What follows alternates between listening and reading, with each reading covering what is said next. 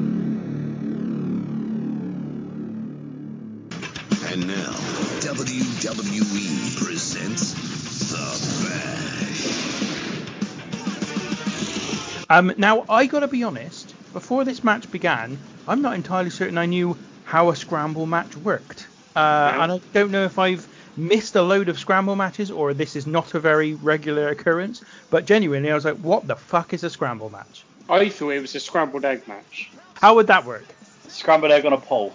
yeah, but it's pre-cooked scrambled egg, so it's just runny egg, and the winner gets to cook it and then pour it on the other person's face.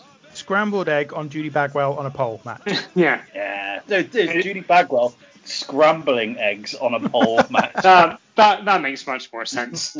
um, I it was really funny actually, really funny that this pay per view came along at the time that it did because I just this week I've been doing a bit of a deep dive. I don't like to plug other podcasts on this, but did it? I'm do a little bit of a every now and again I go through a bit of a phase of listening to episodes of the Pritchard, the Bruce Pritchard's podcast, something to wrestle, and um they were talking about another pay per view that I can't remember which one it was. I mean Judgment Day 2000 and 2008 I think.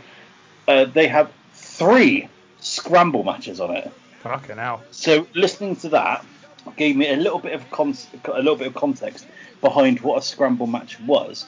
So I realised that it's kind of like an elimination chamber match with no chamber and people can't get eliminated, if that makes sense. so it's um, nothing like an elimination chamber match, basically. It's got it's got some aspect, or it's like a war games match, but you can't whatever. It's like a shit version of a war games match. I it? tell you what, I would have said it's like a hardcore battle royal that they had at WrestleMania 16, where the title can change hands as many times as possible. The only difference is, is that those title changes aren't official. Only Yeah. the last one is. We'll get into this a bit in a bit, but it's such a fucking convoluted, stupid match because so just for the listeners, it starts off with two people, and every five minutes, in inverted commas, another person comes down. The, the the title can change hands during the match, but it doesn't get recognised until the last person is in the ring. So all five competitors are in, are in the ring, and then it's almost like a sudden death sort of thing. But for some bizarre, inexplicable reason, there's a five limit, ti five minute time limit at the end of the match, which makes Yeah. no sense to me. Well, it's not sudden death. That's the point. It's whoever is the champion at the end of the time. Oh, it's at the end of the time. See, this is the thing. They don't fucking explain it. The They cunts. don't. Because it's Josh Matthews and Matt Striker on commentary, which is the grossest commentary team you could ever have. So yeah, I was going to say a few things there. First of all, you suggested that you were going to explain the match for the listeners. On that point, you first of all didn't explain it properly, and then secondly, I'm pretty sure the listeners knew anyway better than us because we we're a fucking bunch of idiots. We have no idea when it comes to this stuff.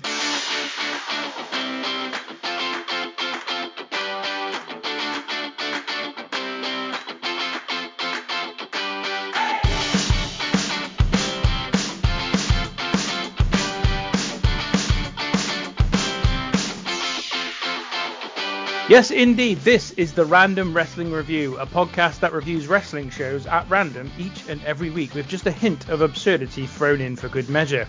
Today we will be looking back at 2009's The Bash from WWE, and as usual, I am joined by my two co hosts for this deep dive into the show.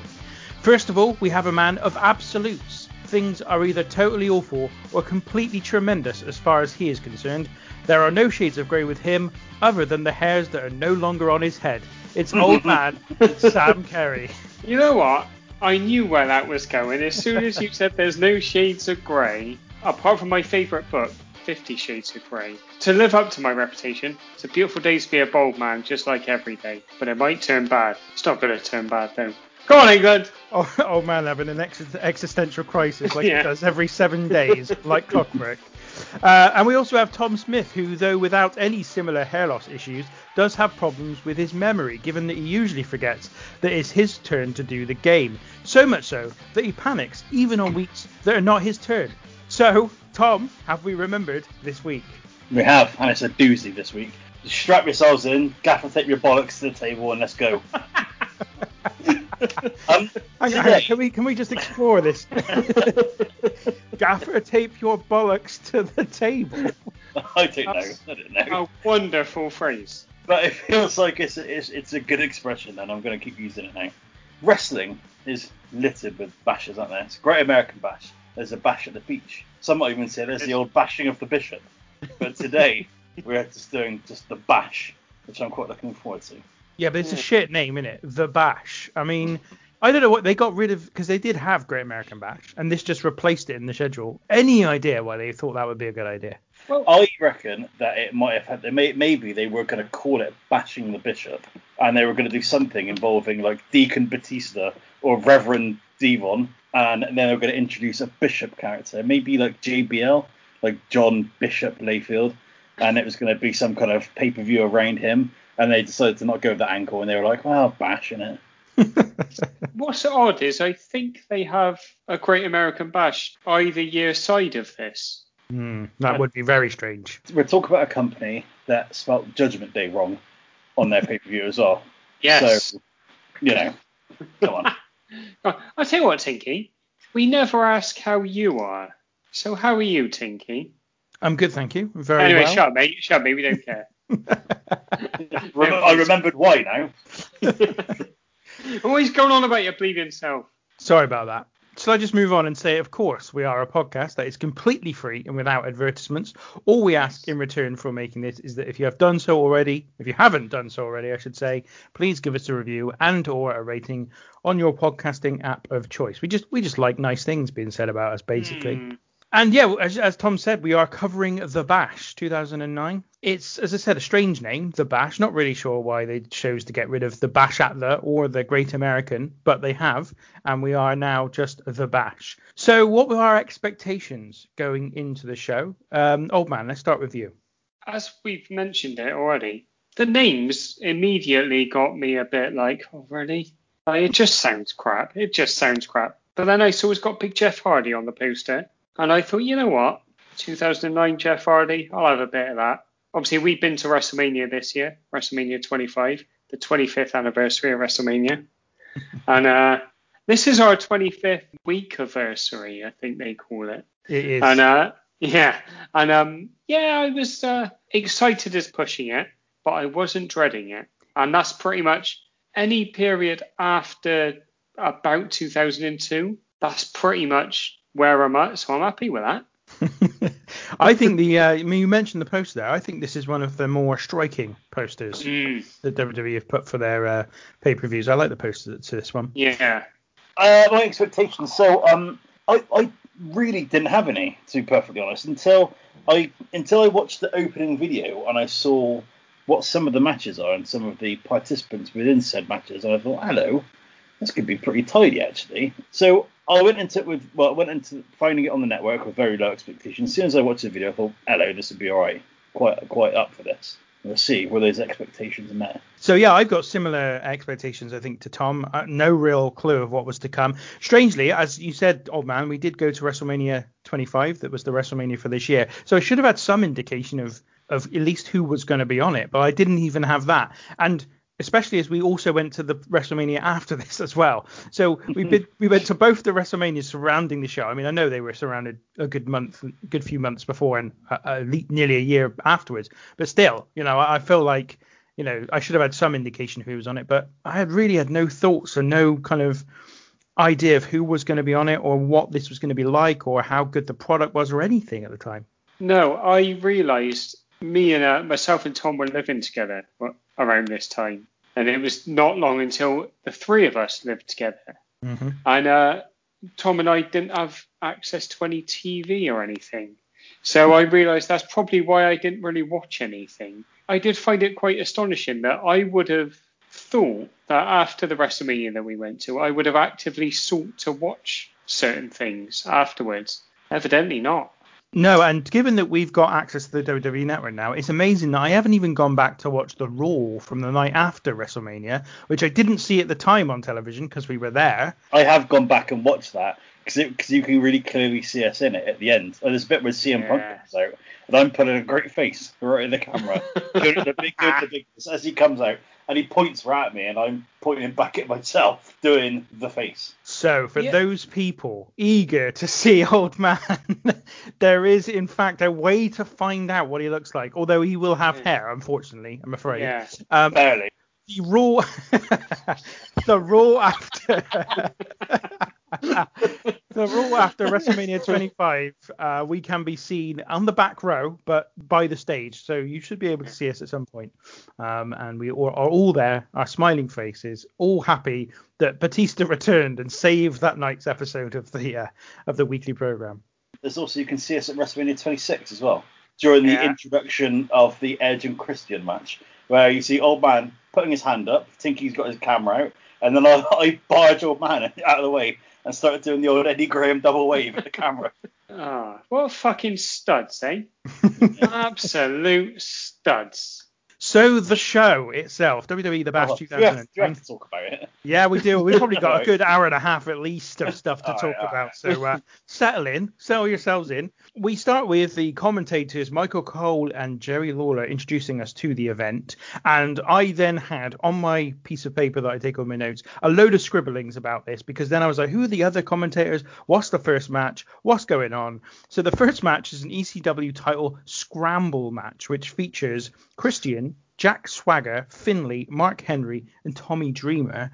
I said earlier on, Michael Cole and Jerry Lawler introduce us, but they are, of course, the Raw commentators. We then are switched to the ECW commentators, who at the time were Josh Matthews and Matt Striker, and repug is the word. Let's be mm. honest. So, what's weird about it as well? So, it, go back to the start of the show. Cole and Lawler, I'm like, it's a two man booth. It's a two man booth. I'm in for this. And then they cut to these cretins. But older Joshy boy and Matty, they're like shoved in a corner, like a like a like a dirty wet pair of socks that you well, throw off after a walk. Well, they're in the ECW cupboard, aren't they? of course, keep it up with their tradition, obviously. So um, Matt Striker, of course, is uh, currently Impact Wrestling's lead commentator.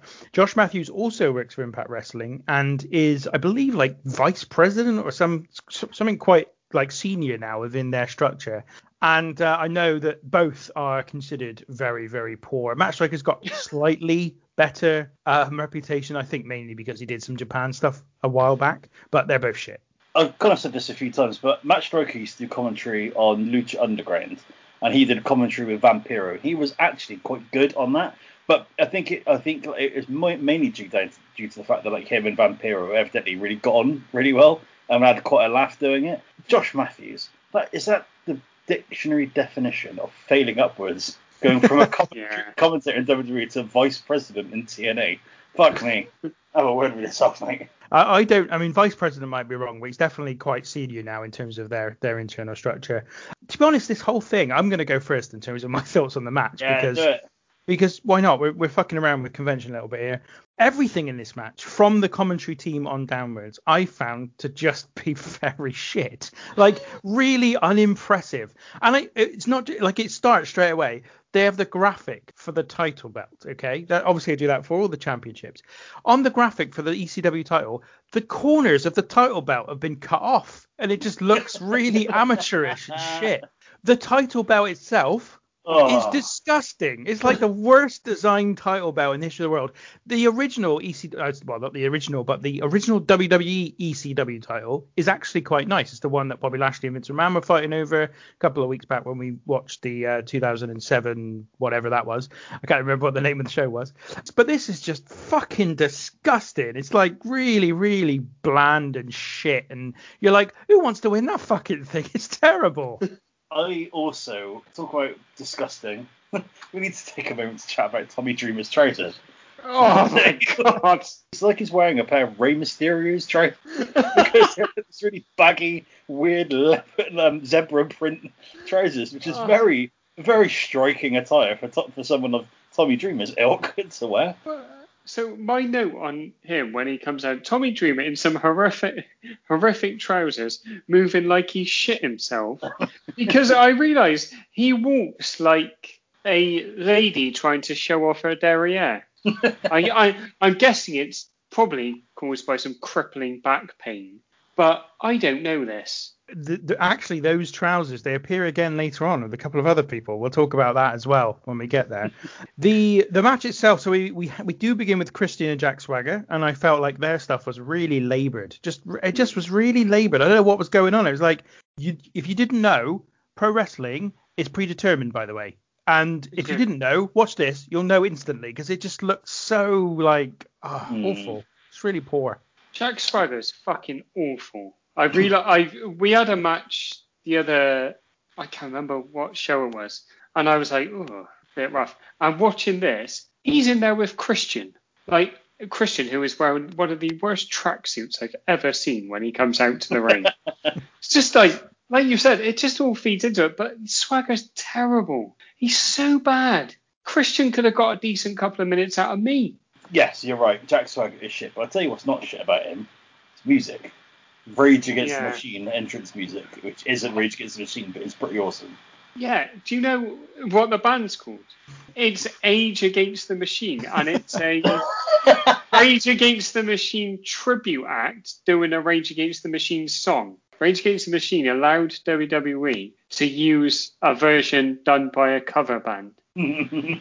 It's That's just amazing. incredible. I, I, that was all I could find out. I wanted to go deeper into it. It wasn't But- just incredible mate it was jack swagger Oh yeah, sorry. But to be No. fair, they do look alike. Yeah. You imagine that? Imagine that though, being like, I'm gonna. What, what song do you want to come down to? I want to come down to Yesterday by the Bootleg Beatles. Amazing. The bootleg Beatles, they're only the band the Beatles could have been. yeah. the the other thing about Jack Swagger that is not very impressive is his little flipping dance thing that he does as he comes down to the ring. He like beats his chest. And Yeah. he looks like a little kid. He's like fucking hell, mate. He just looked ridiculous doing that. Like one of his legs goes up in the air and he kind of hops on the other one, beats his chest. I'm like, bloody hell! Like no wonder you failed. He looks. He looks like a toddler trying to do an impression of the Ultimate Warrior. Yeah, as you can tell, we are ripping the shit out of this this match because it just really, it actually, when you get into it and Finlay comes in at number three, Tommy Dreamer's number four, and then of course Weston-super-Mare's finest enters the match. oh yes. Um, it's not terrible, but the the opening like five minutes with everything in it, like you know Jack Swagger's entrance, the really poor action between Christian and Jack Swagger, the commentary team, the title belt graphic, the title belt itself, and the fact that I didn't know what a scramble match was or how it worked was just like this is I there's not it's so unimpressive this bit of the show. The next person to come out is Finlay, which Yeah. again I was a little bit like, all right, it's an interesting choice, but he gets a pretty big reaction. Yeah. Like surprisingly so. Dave Fit Finlay coming down to the ring at the age of 94. Like it was very, very impressive. Like Finlay was weird. Like, wasn't it? Think back back on it now, and I can remember at the time finding it odd that this this old guy who used to work in WCW for a bit, all of a sudden came into the promotion and was presented as this hard man who then had a unicorn and was a babyface, and then just surreptitious, who happened to be Vince McMahon's son, who then just both surreptitiously. just A unicorn. yeah, unicorn, did I say? To be honest, I completely missed that too. Thank God you were paying attention. yeah.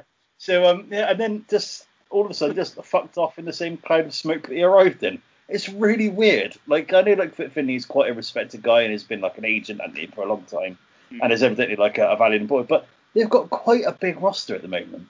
So the, it seems it strikes me to be like, listen, mate, we need someone to go out there and help some of these guys cut their teeth or whatever. But it's just weird. It's so odd. Like I don't know. I just find it really, really bizarre. Dave Finlay, Dave Finlay's run. he was a weird one. I always enjoyed him, but I also thought so. You've got Christian in there, trying to add a bit of class, wearing a terrible tracksuit. Swagger, Tinky's favourite, and then there's Finlay, and then you know who's coming down afterwards. And it really like you know me. I love Mark Henry. I couldn't get any excitement for even when Mark Henry come down. I put that down to Tommy Dreamer and Luke Swagger. Luke Luke Swagger. Uh, Luke Swaggerhams. Uh, we, we've got uh, we've got a, a mate called Luke who looks a little bit like Jack Swagger. That's what. Uh, Mate, when when when he's got this, when it's Jack Swagger at this age, and when he had the hair that he had at the same time, Yeah. he didn't look a little bit like him. He just fucking spit. It was just Yeah. like him. Oh, it's really bad. And Tony Atlas. Tony Atlas is there. It looks like he cannot walk. He looks like he's done the same thing in his pants that Tommy Dreamer has. Because he's just moving like a doddery old man. Can you remember when we went? I think it was when we were at WrestleMania 25. I think Mark Henry may have been in the Money in the Bank match. And Yeah. uh, there was some guy behind us with a sign, and it was a picture of Tony Atlas. He wore a, he wears like a shirt and tie and a jacket with no sleeves, like a sleeveless cut off, which is odd. And then it just said Tony Atlas, smart casual. yes, yes. It's tremendous. Ah. Lovely stuff. Um, so the first pinfall of this match happens when Finlay gets poked in the eye by Jack Swagger, Jack Swagger pins him. just just adding to the the lack of impressiveness around this match. Wow, and so the commentators, commentators are on fine form. We already know they're great. They're talking about Finlay's got a problem with his right eye. They're very insistent. His right eye, he always had a problem. Swagger, to his credit, gets the gets the eye right, gives him a good old poke. Lovely old job. Finlay's then selling it outside, and the medics are looking at him, but they're looking at his left eye. And I was just like, oh, for fuck's And again, it's just rolling and rolling. And I'm just like, no, why are they doing this to me? Well, that's what leads on then to Tommy Dreamer's entrance. So yeah, then you saw his then you saw his trousers, so you were a bit more and more impressed. And Yeah. finally, we, we get some kind of botch in the corner involving Swagger, Dreamer, and Christian. I don't know what they were trying to do, and I don't know whose fault it was as a consequence. Um, we then get Fan, Fanley Finlay pinning Jack Swagger after a Celtic cross. So at that point, he was now the champion, but unofficially until the end of the match. Go on, before Finlay. Entrant five comes in, who is Mark Henry. There's one bit. There's one bit that was quite good, and I, I we were giving that commentary team a fucking hammer in it, and deservedly so. But there's one bit that was quite good. Is that after um, Swagger pins Finley Quaye for the um, for the title, the commentary team say this is now going to change Swagger's um, intentions in the match because now all he needs to do is basically break up pins and stop people like not try not to get pinned, which I guess is easier said than done, and the, disrupt other pinfalls. Don't do it though. he breaks up hardly any pinfalls as he's as he's champion. And I believe at one point he actually tries to pin Tommy Dreamer as well, even though he's, he he's currently the champion. So clearly, Jack Swagger himself had no clue of the rules of this match. Uh, and there's, there's, there's, there's all these bits as well, and it's about now when they start breaking up pinfalls. Other people start breaking up pinfalls, which makes no sense. Well, Well, ev- I- even after all that stuff, that's Oh, cool back to lovely. Finley Quaye. That's outstanding. then Mark Henry it's, it's Mark Henry who's next out. Uh, and he joins the fray. Uh, Finlay then performs a suicide dive on Swagger, which is something to behold, I'll tell you now. and that's followed by a somersault senton by Tommy Dreamer. We really are hitting the big stuff. I'm sorry, somersault senton is the kindest turn of phrase I think I've ever heard. Tommy Dreamer falls on someone wearing awful trousers. Is a better way of putting it. It's, it's got all the elegance of me falling down the stairs. it's about seven pints. oh. Oh. well, maybe. Oh. well, maybe you can you can give a name to the Chris.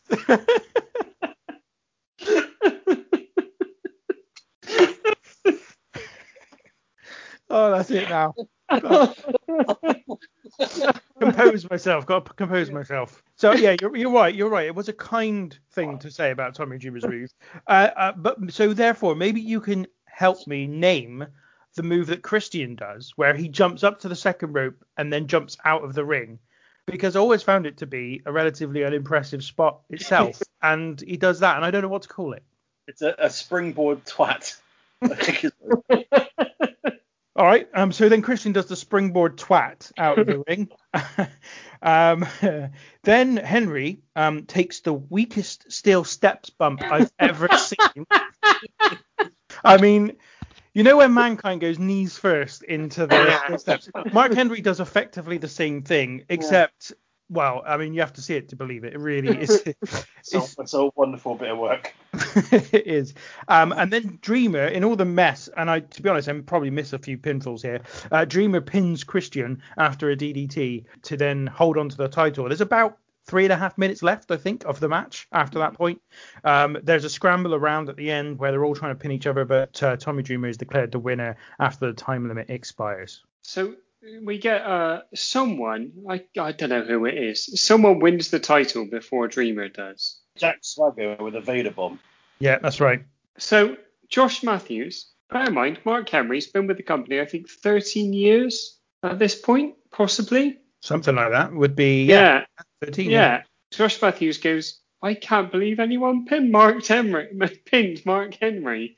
I was like, bro, what? The guy's been buried, like pretty much since he got in there. He's won a couple of titles at this point, I think. But Jesus, Josh. Josh Matthews, not Jesus Josh. That's not his name. Gee, ah, to be fair, I'd have liked him better if it was. Oh, what if he had like a vicar gimmick? Yeah, well, it would have played into Bash the Bishop, wouldn't it? Yeah, it would have done, yeah. Like, why are you dressed up like a vicar? Well, it is bashing the bishop. We got rid of that ages ago, Josh. Fuck off. Go do some shit. Go off and be vice president of TNA or whatever it's called now. You twat. No, that, that's Christian's move. God, we, you're getting all these names wrong today. oh man. Oh uh, yeah, I'm so confused. I've peaked too soon. One last note on the commentary team here because Oh, lovely. Their job's done for the night. They are finished. There's no other ECW matches on the show. They have to sit there for the rest of the evening. Just. There are a number of times I looked over them during the rest of the show, and honestly, Matt Striker looks bored to his fucking. Oh, he's just so bored. He just looks so deathly bored. Jim Ross, professional that he is, even when he's not working, is looking at the monitor as if he's concentrating on the action. Matt Striker just staring off into space like he'd rather be anywhere but the Bash 2009. I, I'd see if I was him, I'd have probably snuck a couple of beers under the table, hmm. kicked back, had a lovely time, and then flashed the camera when it when it was. Better still, he could have brought with him some HP sauce and just had the occasional, Oh, the occasional swig. lovely. you can't, mate. Michael Cole's bought out all of the shops around. I've got one more piece of shit to add. So I've had a decent time watching this. I've had a wonderful time talking about it. Decent time watching, and then at the end, I, I'll be honest, I'm glad that's done. Tommy Dreamer, he's happy. He is made up. He, to be fair, he's selling his little heart out to make out like celebrating with the crowd, holding that big ugly title belt up, proud to show it off. He is. If only he wasn't holding it upside down. And I was just like, he's holding it upside down. And I was like, ah, lovely. And by then, I filled my pants and I was done. I did have to. I did think to myself a little bit at the moment during all the absolute dirt that is this match. I was thinking to myself, like, I wonder what Tommy Drew really thinks. It's either one of two things. He's either there being like, "Fuck me, this is what this is what it is now. This is what Yeah. this is what the ECW brand is that I love so much, and it's become this this laughing stock." Or is he just like, "God, thank God, I'm really rubbish and I got a job." I think he is probably, yeah, uh, erring on the side of, look, you know, even if he doesn't think he's rubbish, he's probably thinking, back in 2001 when ECW ended, did I think I'd still be employed full time as a wrestler? Probably not. Oh, eight years later. Yeah, exactly. So In I those think, trousers. So I think he was probably pretty happy about the fact that he was there and ECW champion, which was not something that he did very often in the main when ECW existed. I think he only had it once. I think for maybe a, even less than a day as well. I think it was a transitional title. Yeah. I, I also think as well that I will come into this a little bit later, but I was reasonably happy with the crowd during this match as well, who seemed Yes. to be into it. I wonder if they were into it because they're like, oh my god, this is really shit and amazing and hilarious, or if they're actually genuinely quite into it because they were into it much more than the match and all the context around it deserved to be. Hmm. I thought they did themselves a credit because I was of the same thought as you, Tommy. They start so as Tinky alluded to, the start with Christian and Swagger is horrendous. And they get little dueling chants going, and I think that they were just like, "This is going to be fucking awful." And there was probably three lads like us who'd had a few beers and they were like, let's go Christian, let's go Swagger. And they got the old crowd going, shirts off, I imagine, three rows from the back. Lovely old job. There's there's nothing old man likes than a few beers and his shirt coming off. That's that's pretty. You just give him those two things, he's happy. Yeah. Well, and I would like to be three rows from the back as well. And three rows from the back. That's fine. Yeah. That's fine. We can arrange that. Cool. Lovely old job. Next up, backstage, we see Edge burst into Teddy Long's office. Edge reminds us that T- Teddy Long is on probation. Of course, I say remind. We didn't know that, but on television, that was the ongoing storyline. He suggests that Teddy Long makes the World Heavyweight title between Jeff, uh, t- World Heavyweight title match, sorry, between Jeff Hardy and CM Punk a triple threat. Long says no and says he shouldn't have ditched his ex-wife, or he would have been able to get the match. Talking about Vickie Guerrero at this stage, of course. Um, Edge says that Long should be careful, or he will end up just like his ex-wife did, without a job.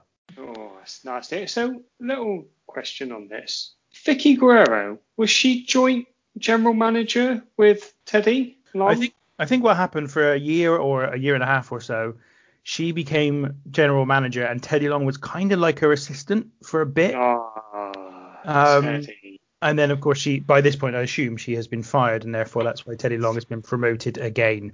We see quite a lot of Teddy Long on this show, first of many. Next up is the second match tonight: Rey Mysterio versus Chris Jericho in a match where Chris Jericho's Intercontinental title is on the line, as is Rey Mysterio's mask. The contest lasts 15 minutes um, and is won by Rey Mysterio after he hits a splash uh, after springboarding himself over the top rope for a pin. Um, the fans were very into this one, I thought. Um, old man, your thoughts on the match overall? Mysterio's dressed as a zebra, and Jericho in his, is in his Ellen DeGeneres phase. um, I know other commentators, so we got Todd Grisham, honor, loyalty, respect, and JR. They're so, so close together.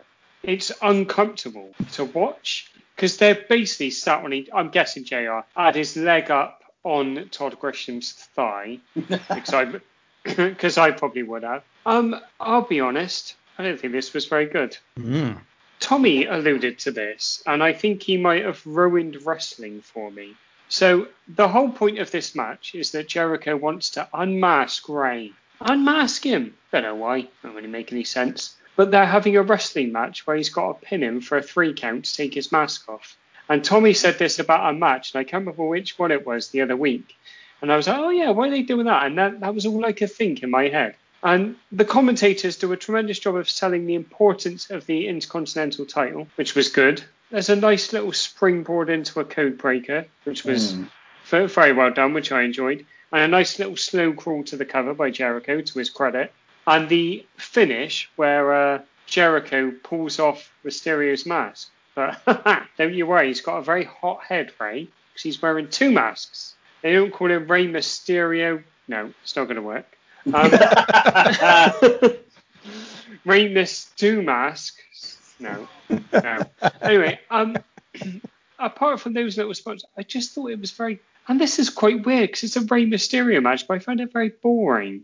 And I put I lay this directly at Jericho's door because again he proves that he's tremendous until the bell rings, and then his levels recede back quicker than my hairline during my mid twenties. Uh, Tom? Um, so I take umbrage with one thing you said there, old man. You said Ellen DeGeneres. My wife walked in the room and she could not stop saying how much he looked like Gordon Ramsay. His hair is very much Gordon, Gordon Ramsay-esque.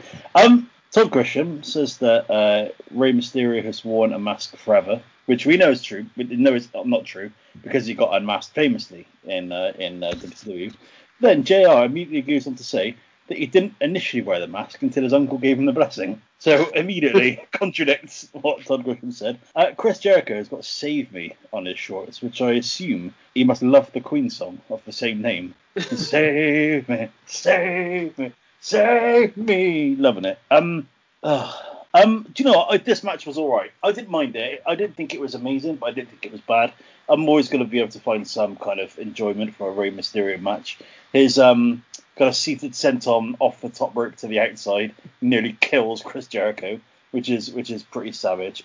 But there's a bit as well that I and the, I thought the crowd were really into it as well. I thought the crowd were, were quite into this match as well. But there's a bit in it that, and I wanted to kind of, it's not it's something I noticed in this match, but I've seen it before. I didn't understand the logic of baby faces kicking out when a heel's got their foot on the ropes in the middle of a match. It seems like a really daft thing to me. Like it seems to defy well, if you're going to kick out, what was the point in doing it in the first place? Unless you're going to, if you're the, yeah. if you're the, if you are the the heel in the match, don't put your feet on the ropes to try and gain an advantage unless that's the finish. Well, I think the idea is to ratchet up the drama, isn't it? It's like a, yeah, a way of of increasing the impact of the potential pinfall mm. in the eyes of the audience, and then delivering a false finish. Yeah, and there's also a bit where um, Rey Mysterio goes for a seated senton, and uh, Jericho catches him and puts him straight into the walls of Jericho. It's quite a cool spot that I enjoyed. I thought it was fine. I thought the match was quite good. The crowd went mad when Rey Mysterio won. They really, really, really popped for him, and it was nice to see after you know the the harsh treatment of the ECW fans he got the other week. So I reckon four years later, Rey Mysterio was still smarting about that, and he was like, "Yes, that showed him." I don't think Rey Mysterio is smarting about it, but you clearly are. So it's going to be stewing on it for a very long time.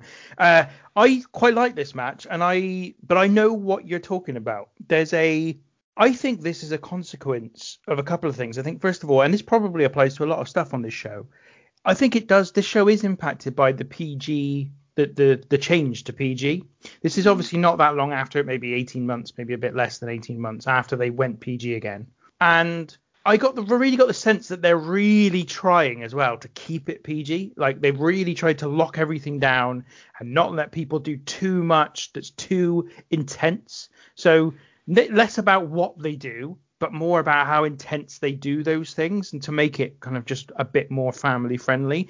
As if like basically it probably is really hard to shake off the whiff of being this kind of adult company that you've been effectively for 10 years. And so the only way to shake that off is to be completely the other way and be really really safe and really sterile. So i got that impression. And and that's kind of part of my issue i think with this match that, that the issues i had anyway is that it's just not there's not a lot of intensity to the match. It's just very kind of sterile is the best i can can can hmm. can call it really.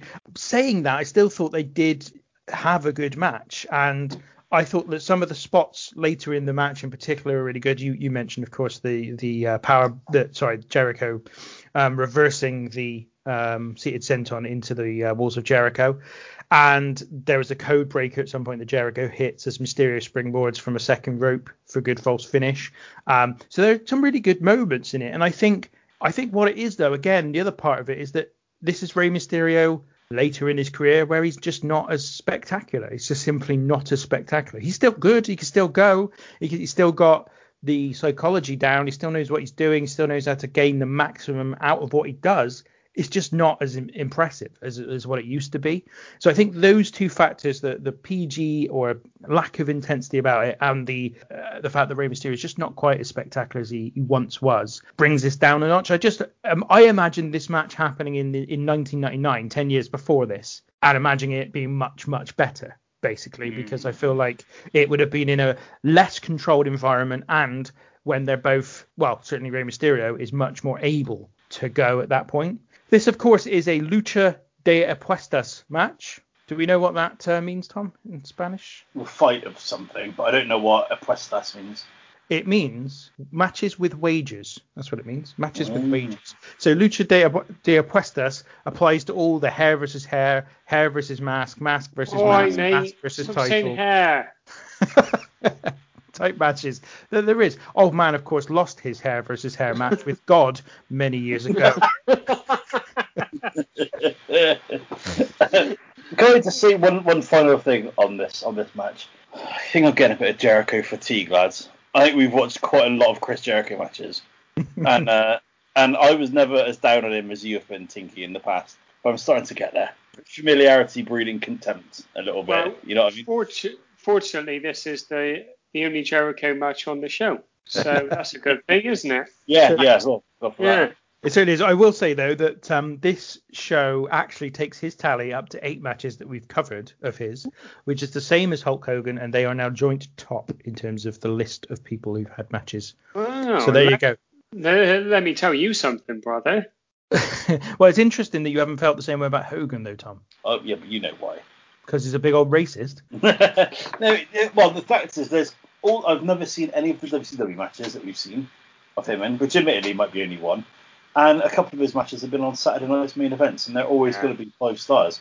So, They'd be six stars if they're in the Tokyo Dome, though, wouldn't they, Tom? yeah, the Tokyo Dome is too scared to run a Saturday night's main event back in the 80s. So after this, it appears as if something's been cut out because they the, Hmm. the, the screen fades and then we're back in the arena again straight away. Don't know what it was, haven't looked it up, but it does appear, and there also appears to be the same later on in the show as well at some point. It was someone swinging a massive dick on the screen, but they left some of that in because they show Donald Trump and Vince McMahon having a dick swinging match in the uh, in the ring on the commercial free Raw with Trump. I can remember that episode of Raw because I can remember them t- giving it the big one about how was a commercial free Raw. But they all just sat around with like massive buckets of KFC on the on the fucking Yeah. the United tables and stuff. It was amazing. It was like a, it was like they were having a buffet at their desk, but obviously you know without any actual advert breaks. And from what memory serves correct, it felt like the longest episode of Raw ever. I also heard that Michael Cole was really upset because no one supplied any HP sauce. Well, you don't need it with a KFC. You got you got your gravy, you got your beans. You know, Michael Michael Cole has HP sauce on everything, mate. Yeah. Well, and and also obviously Harley Race was upset because he wasn't invited to the buffet. Yeah. I bet you he still managed to get the stuff at the end though. they, uh, they they couldn't afford to uh, to get real KFC, so it's Colonel Robert Parker's chicken. nice, very good.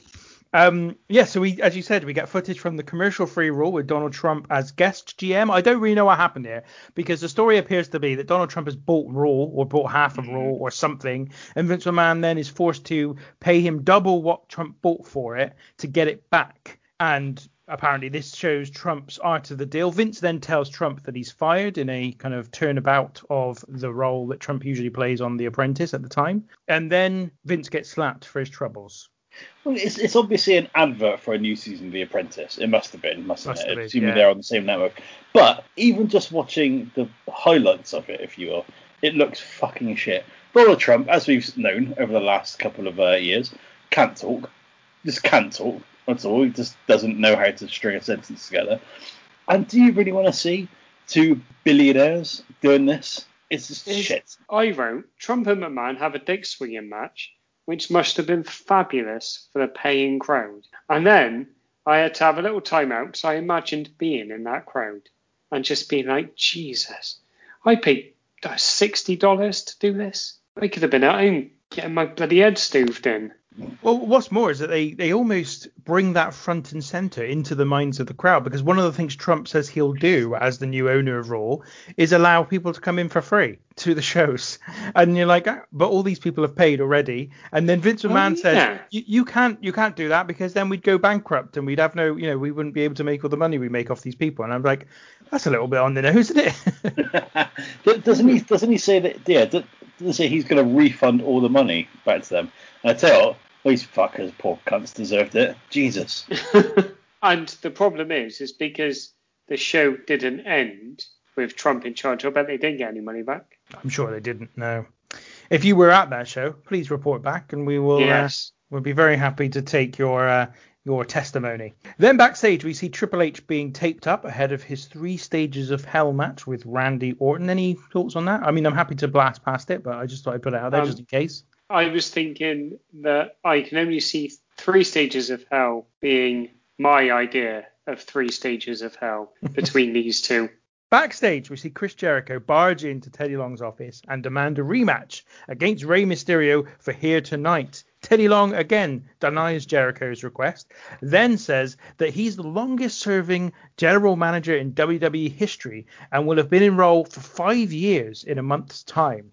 And one of the reasons he's been able to survive for so long is not giving in to the first person who demanded something. Bloody right as well. Next up, we get a video package, uh, which uh, is kind of hyping up the next match between Dolph Ziggler and the Great Khali.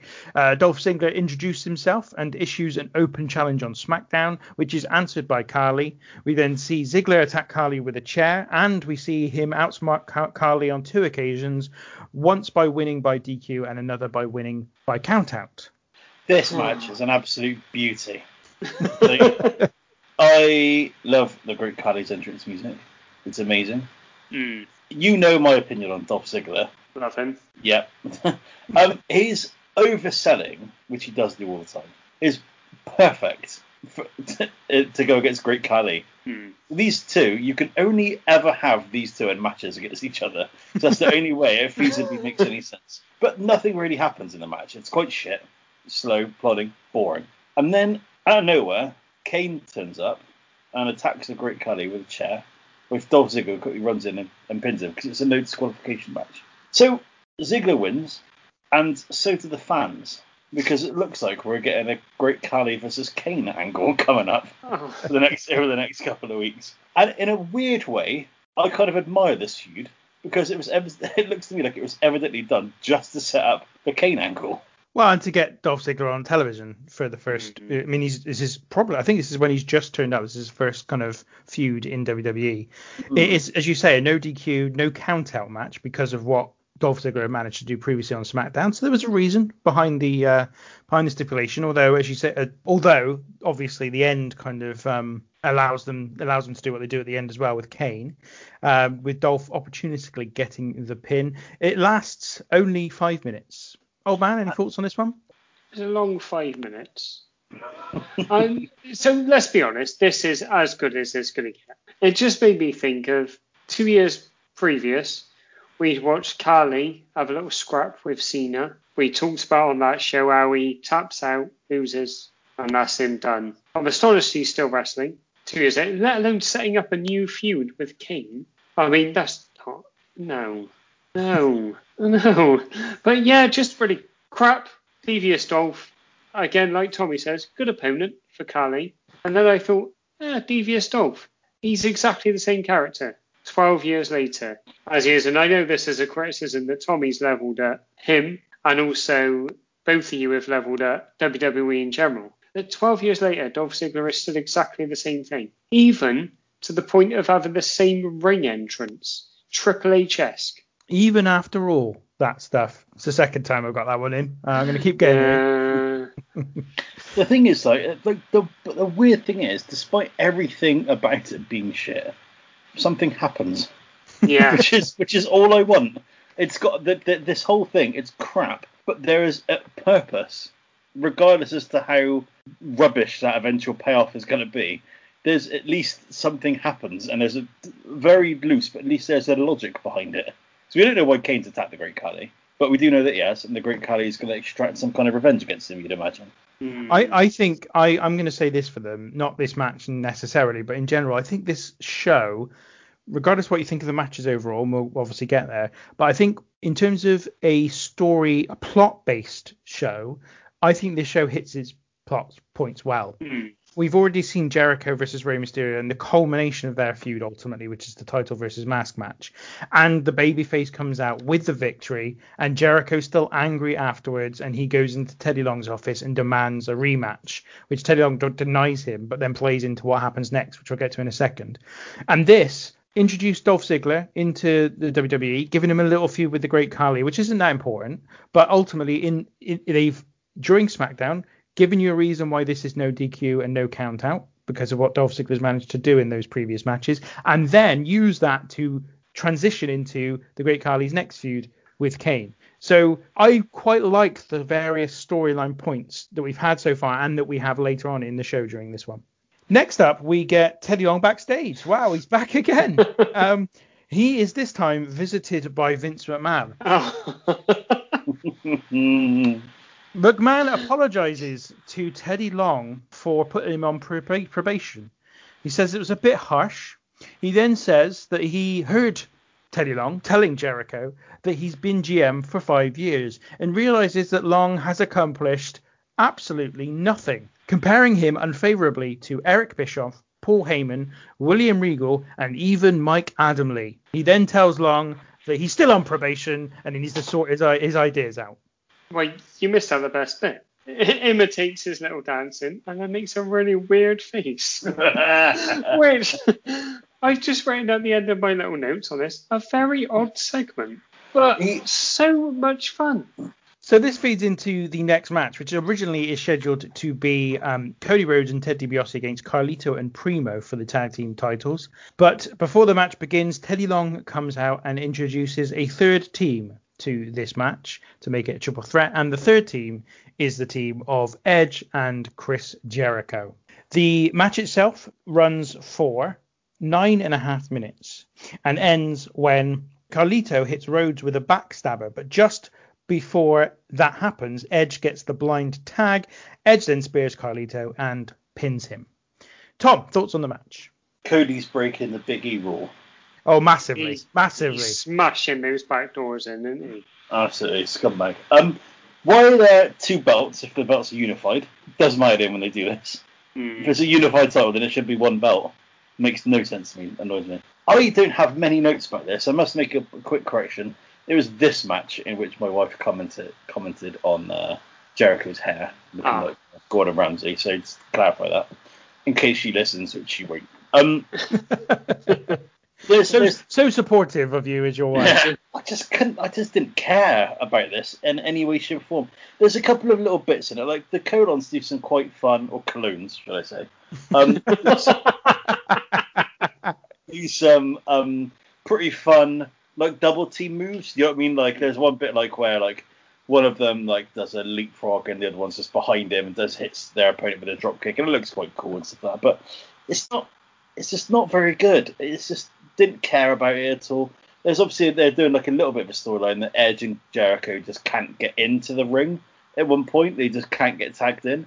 But overall, it's just a bit bit of a nothing match that I didn't particularly care for. I thought the point that you just touched on, Tommy, that's why it struggles because the match just becomes about Edge and Jericho wanting in. So these poor fuckers, the bloody colons and Rhodes and DiBiase, they're just inconsequential, and therefore the titles become inconsequential. Can I just ask a question? You can. If Primo or Carlito get a slight erection, does that hmm. make them the semicolons? No.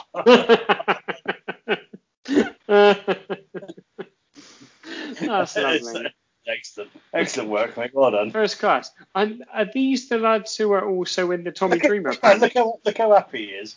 He is. He hadn't sat back that smug since he shot himself that time. I'll, I'll see you later, boys. I'm off.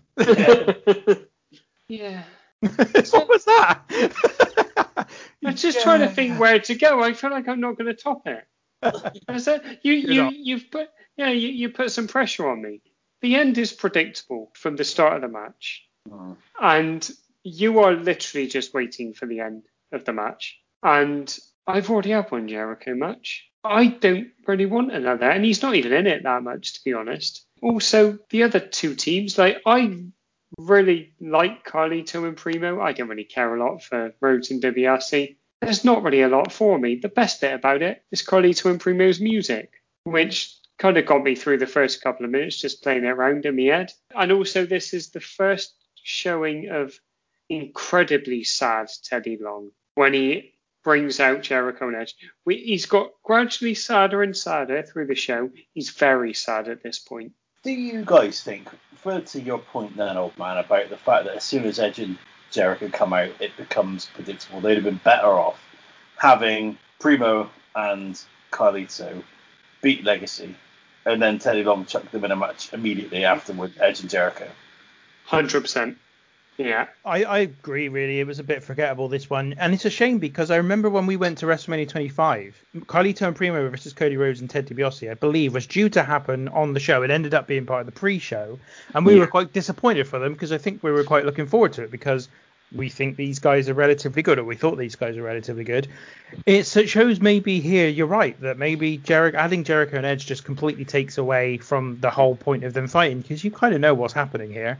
Um, but again, from a story plotline perspective, I don't mind it because it allows Jericho to move smoothly away from the Rey Mysterio feud um, because of everything we've just seen, and it also allows Edge, who still wants to be involved in the world title picture with Jeff Hardy and CM Punk, to do the same. So I quite like that aspect of it that they've smartly moved them away without just having a really kind of weird oh i'm not going to worry about that anymore they've given them something else to worry about which means that they they kind of um, can get away from it without it feeling Yeah. strange That, that's the thing. From a match point of view, because I, com- I completely agree with you, Tinky, because I thought that as well at the end. But from a pure match point of view, this is just so vanilla. It's just like, just give me a bit, just give me a bit of Neapolitan. All right, I'm going to take a little bit of umbrage at that expression. So I'm a big fan of the flavour of vanilla. Well, that's And I think because it- you're a I- sad sack. I, th- I think I think I think it's got a poor reputation. It's it's got a reputation that it doesn't deserve. Vanilla is delicious. Vanilla is a lovely flavour, and it annoys me that people use that use it as a negative because vanilla is lovely. Wow. Someone's someone's uh, love gets sweeter every day. oh yeah is that another Sidney Quaye song? I think, it's, Yeah. I think it's actually this isn't it the same song but just a different lyric No, no, Oh, it's, okay. a, it's a different song. Wow i'm impressed i'm very impressed with that So did you did you just say vanilla so you could get that in? No, I didn't actually. It it was just natural. Sometimes humor just flows. I hang on, hang on. Sorry, sorry. I need to. I need to quantify this. I have no problem with vanilla ice cream, but it's a term that's used because it's so readily available. I want some rum and raisin. Oh, fuck off. That's Roman Reigns words. Wow. right. If if Tinky almost walked off after his joke, I'm gonna walk off now.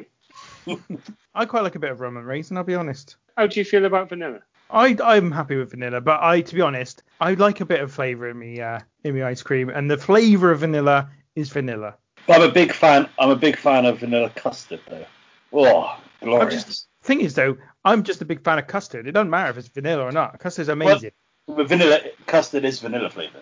Well, there you go then. It's fine. Mm. But custard is amazing, uh, and the, there's nothing that annoys me more on MasterChef than when they call it fucking creme anglaise. Fuck off, it's custard, right?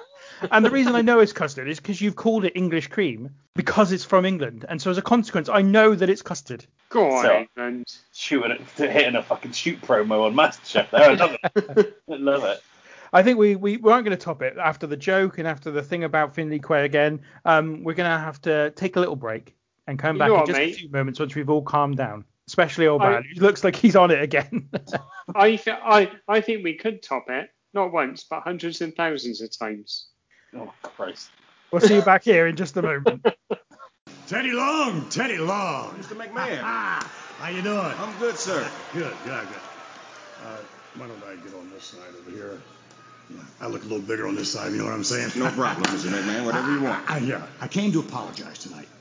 I think it was a little harsh on you uh, last Friday on SmackDown. I put you on probation, but you have to understand the frame of mind I was in after that Trump fiasco on Monday.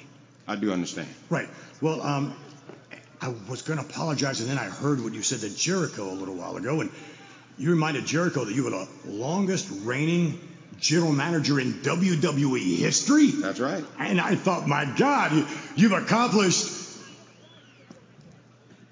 You've accomplished absolutely nothing. How did you do that? That's amazing. I think about your predecessors, uh, uh, Eric Bischoff and uh, Heyman, those guys, uh, Regal, uh, even Mike Adamle. Um, they all brought something to the table. They were all leaders. Yeah, yeah, but- and, yeah, yeah, yeah, but shut your mouth. And and and then I thought about you in terms of your leadership skills, and I thought about look at it this way: picture it, you and me. We're we're, we're in a foxhole together, okay? And um and and then out of sheer boredom and depression, I would shoot myself. The only thing you have going for you at all in terms of entertainment is that, that little dance thing that goes. And even then, you don't even have a sense of rhythm. You're still on probation. Get it together. Welcome back to the show. Now, I think this is the bit where there seems to be another edit or another cut because there appears to be a Night of Champions advert that isn't shown, and I wonder, I had no idea why. Because when we come back, Lawler and Cole are talking about Night of Champions immediately, so I don't know what's happened here. It's really strange, and who knows what? Maybe it had some song that they haven't got the licensing for in the advert, and they thought rather than rather than dub it, they just may as well remove it because it was just an advert. So then we get backstage. Randy Orton, uh, he talks to Ted DiBiase Jr. and Cody Rhodes, and he says that it's not important that they didn't win the tag team titles. What's important is that they help him beat Triple H later on. DiBiase then responds by telling him good luck with Triple H and walks away angrily from Orton. The acting is something else in this. Really, it is. We think that Shawn Michaels' concussed acting's bad. It is. It's not as bad as that, admittedly, but it is so wooden. And again, my good wife was sat next to me on the sofa, and she was like, "What the fuck are you watching?" I do believe that both Randy Orton and Ted DiBiase played the Marine. They did. Yeah. But the man who's made the role his own is The Miz, though. Randy Orton was definitely cast to play the Marine, but I got a feeling he had to be pulled. Yeah. Because he walked out on the Marines. Oh, yeah, or he had- yeah, or dishonorably Yeah. discharged or something. So That's interesting. so if I if I quit a job, I wouldn't be able to ever be in a film which had the same no, because it wasn't that. It's because he was dishonorably discharged, and therefore Yeah. it was seen as being disrespectful to the military that he would play someone from the military. Yeah, they were like, yeah, John Cena can do that. The man who throws the worst punch in the history of wrestling. Yeah, you can do that. And plus, look at the clothes that Cena wears. He's not fooling anyone, is he? You can see me. They bloody can. They wouldn't let him in the military. He don't even tuck his fucking t-shirt in. Waste Ah, his that's space. true. He's a clean tuck line. He don't. He probably don't even make his bed properly. He dresses like a toddler, so there are probably like toys and stuff all over his bedroom. So you don't get in the military. He's no. He's no marine. He does know how to salute though, so there we go. At least he's got that. Amazing. Imagine if he did the old five rings of the Space Corps salute, like Rimmer in Red Dwarf. That'd be amazing. We then get our next match. It's for the Women's Championship and features Melina against Michelle McCool in a match that goes six and a half minutes and ends when McCool hits the Styles Clash on Melina for the pin and the title. Oh man, your thoughts on this one? Tommy, did you want to say something? I just only the fact that obviously Michelle McCool is accompanied by WWE legend Alicia Fox. Sorry, I forgot about that. Yes, McCool is accompanied by WWE's official trademark legend Alicia Fox. So let's get a little bugbear of mine out. This is in WWE's smart, sexy, and powerful phase of women's wrestling, which poor JR shoehorns in about four times. And uh, I, I really get it. It didn't really bother me that much. But uh, Todd Grisham then says, This isn't the Golden Girls. And I was like, no one thought it was the Golden Girls. And then I thought, oh, what if the Golden Girls started wrestling? So anyway, let's back to the match. I thought this was bloody great. I thought this was really, really fucking good. And I thought by a fair distance, this is the best match so far. I thought they've got a nice little story with the leg. Uh, Michelle McCool's working over Melina's leg. It's just Melina's really good, much better than I remember. I remember Michelle McCool being good, but Melina is selling like an absolute hero while she's working over the leg. I genuinely think that if they'd have been given three or four minutes extra, this would have been an absolute rip snorter. As it was, it was just a ripper. I, I wouldn't necessarily agree that it was the best thing on the show so far, but what I will say is I know what you're getting at because I've got in my notes here there's lots of intensity from Melina in the early going, more intensity than we've seen in any other part of the show so far. Yeah. We've got, as you say, McCool, Michelle McCool works on Melina's leg. The, there's a t- tilt-a-whirl gutbuster by Michelle McCool at one point, which I thought was very good. There is that horrible-looking Boston Crab style submission move that she does, where basically Melina's back of Melina's foot hits the back of her head. Just looks awful, but in a very good way. So I thought there was a lot to like in this, and then it ends with the Styles Clash, which also was pretty well done. Um, the only thing that I thought that was clear about this match, which made it, which demoted it quite significantly, was that fans just didn't give a shit. The thing is, they're not given a reason to care about it. No, it's true, yeah. Do you know what I mean? Like it's it's when the WWE weren't presenting women as being particularly serious, despite the fact that, as you lads have both said, it's it's a decent match. I mean, there's one thing that I think we can all be thankful for this match, and that it's on SmackDown, and that Jerry Lawler is not on commentary, Yes. because that we can take those small mercies as well away from it. Um, but that that was basically that's I've got you guys have covered everything that I wanted to come from the match. The only thing that I did want to say is you're not enough of me. You're not enough of me. Ah, great! What, what music that is. That's a banger. You've reminded me actually because I hate Melina's music. I always hated it when it was Eminem because it's so whiny. It's like me in my own head watching really crap wrestling. Just it's horrible. It's absolutely horrible. The best thing about it is those guys with the uh, carpet rolling it out. Oh, it's absolutely horrible music. I don't know if you guys noticed this, but during this match and maybe during one of the previous matches that the SmackDown uh, commentary team was on, I got the impression Jim Ross was trying a little bit to add a hint of color commentary to his his um, work here. Obviously, he's next to Todd Grisham. They're two straight play-by-play guys, and I felt like Jim Ross was doing his best to just add a little bit of color here and there. Hmm. Yeah, he's not very good at it. No, Which I mean, he's been doing the play-by-play for God knows how many bloody years to this point, probably about 20 years. And he's yeah, he he tries. I think he finds it quite a stretch. Yeah, I think I noticed it first during the Ziggler Carly match. And he kind of is trying to give excuses for the things Ziggler's done, and he kind of talks about how impressed he is by Ziggler. He's not being a heel, but he's try he's just trying to bring a little bit of color, and that's what reminded me of it is when you talked about the Golden Girls comment that Todd Grisham made as a consequence of Jim Ross saying about the what was it? Smart, sexy, powerful. Oh yeah, come on. That's it, yeah, that. So yeah, I, do, I don't know, it was weird. I, I noticed it though. Jim Ross calling anything sexy as well. It's just a bit like, oh, come on, lad. yeah, because there's someone for everyone, but he's not. Um, It's not even that, but it's just like his, you know, he's presented good old JR, you know, he's your, Yeah. fucking, like your granddad sort of thing doing commentary. And he's like, oh, God, sexy bitches. You know, you're like, I'm pretty sure you're putting words in his mouth now, Tom. I don't think you said that. no, but what did make me think of that bit we were talking about months ago when it, when he was talking about um, Terri Runnels and he's like, ah, little bitch. Okay, next up we get a hype video for CM Punk versus Jeff Hardy, where um, Hardy beats Edge for the world title in a ladder match um, in the previous show, and Punk then cashes in the Money in the Bank and wins the title. Um, this is for the World Heavyweight title. Uh, CM Punk is the champion, and it goes for 15 minutes and ends when Hardy hits a twist of fate, then a swanton, and gets the pin. Hardy's music plays, but the referee calls it off because Punk's foot is under the bottom rope. Hardy then argues with the referee, but the match continues, and Hardy hits Punk with an elbow to prevent Punk getting the go to sleep.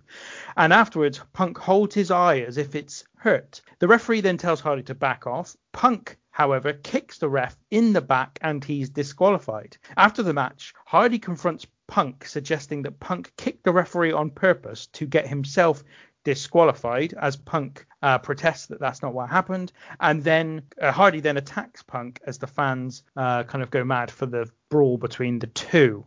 Who wants to go first on this one? So, first of all, sign in the crowd. Punk is not hardy enough.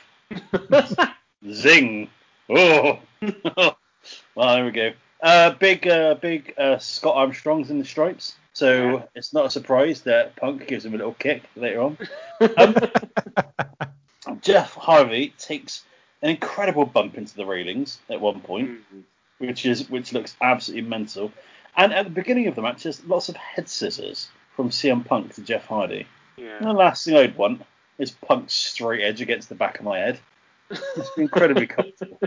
I haven't got much actually about the context of the match, but Punk misses an elbow drop the top rope and it sells his ass like he's got piles at one point, which is which is very enjoyable. But that end is so shit, and I guess they're trying to do it so they can continue on with the storyline from Jeff Hardy and, uh, and CM Punk. But it's just really bad. The one thing I will say is that the crowd are booing the shit out of it. And I don't know if they're doing that because they're kayfabe unhappy with the result, or it's just really shit. Maybe a bit of both. Yeah. And then Jeff Hardy attacks Punk, and then has a little bit of a mope around of the ring for a little bit, which seems very forced to me. It seemed to me that at that point they're trying really hard to get like a round of applause for Jeff Hardy at the end of the match, which Hmm. doesn't really happen. So he just wanders around the ring looking a little bit sad. There's also a bit at the beginning of the match where he tries to get his own Hardy chant going as well. Chin lock, he goes Hardy, Hardy, and eventually was. There I've never seen anything like that before.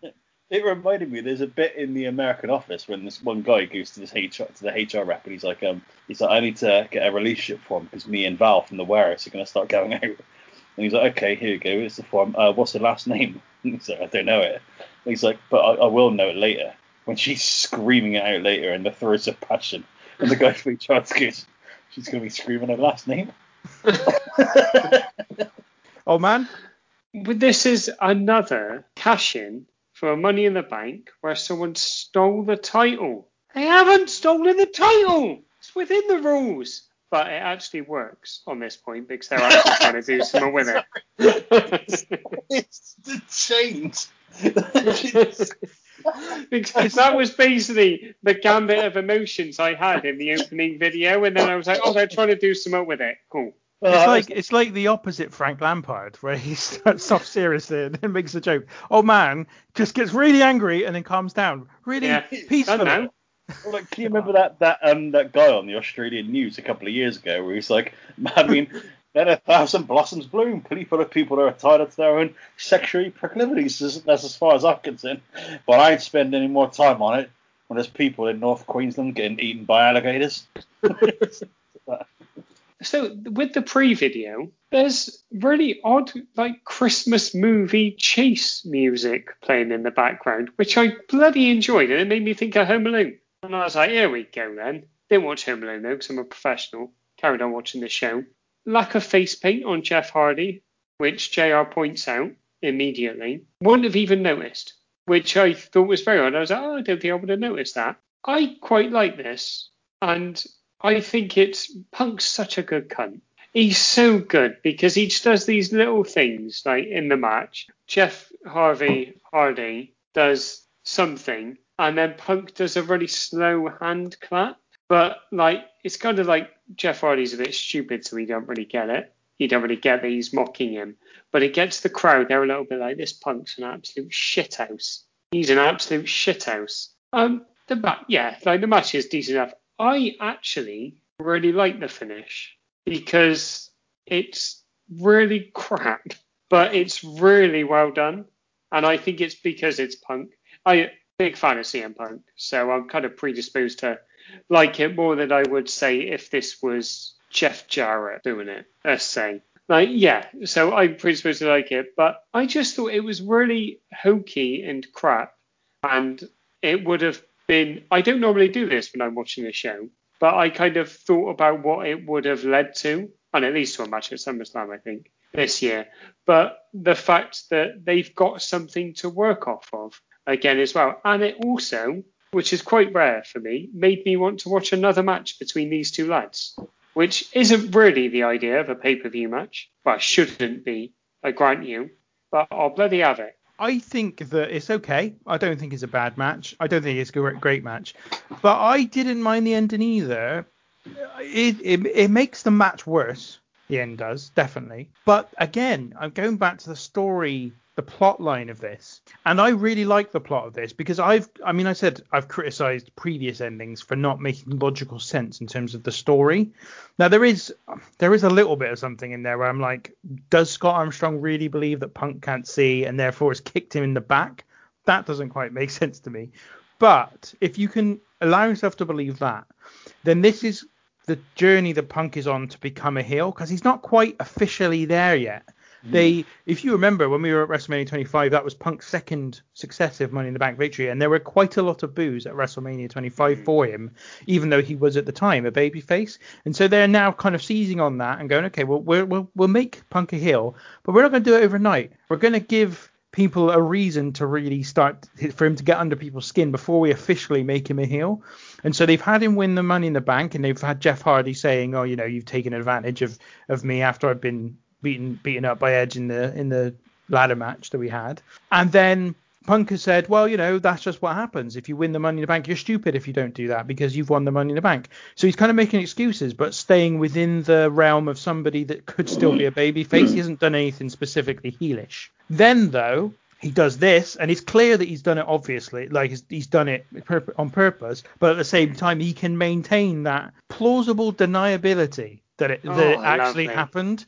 So I like that from a story perspective. It gives them another reason to have a rematch. It gives them another reason to not still quite officially flip Punk into a heel, but still give people a reason to really dislike him beforehand. So I I liked it in that respect. I agree though, the match could have been so much more and the ending didn't help the match at all. But in terms of the story that these two are on, I think it was again a good a well plotted out sort of chapter of this feud. And as it wasn't the main event, I let them off because hmm. there's another match to come where presumably we will get a more satisfying finish. Presumably. Oh, all right, Presumably. We'll get there. We'll get there. so backstage is Teddy Long. Um, Go on, Teddy! and he is confronted by the Colóns. Teddy tells them that Vince told him to step things up, and that is what he did, and he sticks by his decision. Is it safe to say that the colognes were perfuming? Oh. Backstage, Randy Orton is shown calling Cody Rhodes, but only gets through to his voicemail. He then asks where they are in a message to them. This is so fucking crap. Like, yeah. it's so fucking shit. And then we'll cut into this when it comes into the, the pre-match video package for the main event. But it makes fucking Randy Orton look like such a weak, scared little bitch.